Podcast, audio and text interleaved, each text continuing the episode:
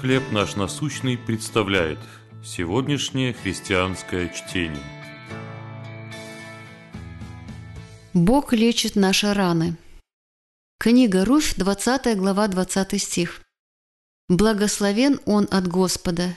Человек этот близок к нам. Он из наших родственников».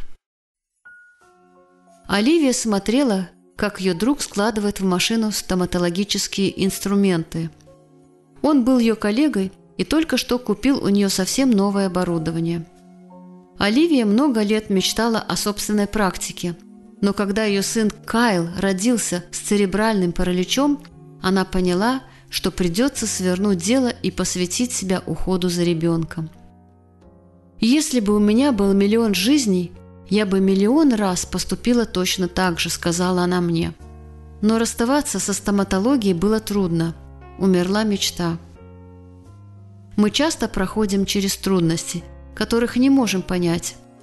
Для Оливии причиной душевных страданий стала болезнь сына и отказ от мечты всей жизни. А в случае Наимини это была смерть всей ее семьи. «Вседержитель послал мне несчастье», – жаловалась она. Но в истории Наимини было также то, чего она не могла видеть. Бог не отвернулся от нее.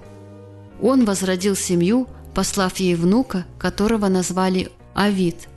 Он не только продолжил род мужа и сына Наимини, но благодаря ему она стала родственницей предка самого Иисуса. Бог исцелил боль Наимини. Он также утешил Оливию, побудив начать служение для детей с неврологическими заболеваниями. У нас могут быть периоды душевных страданий, но если мы послушны Богу и идем за Ним, Он исцелит наши раны. В своей любви и мудрости Он может все обратить ко благу. Как Бог облегчал вашу боль в испытаниях? Как Он поддерживает вас в сегодняшних трудностях? Боже, благодарю, что Ты лечишь боль моей души.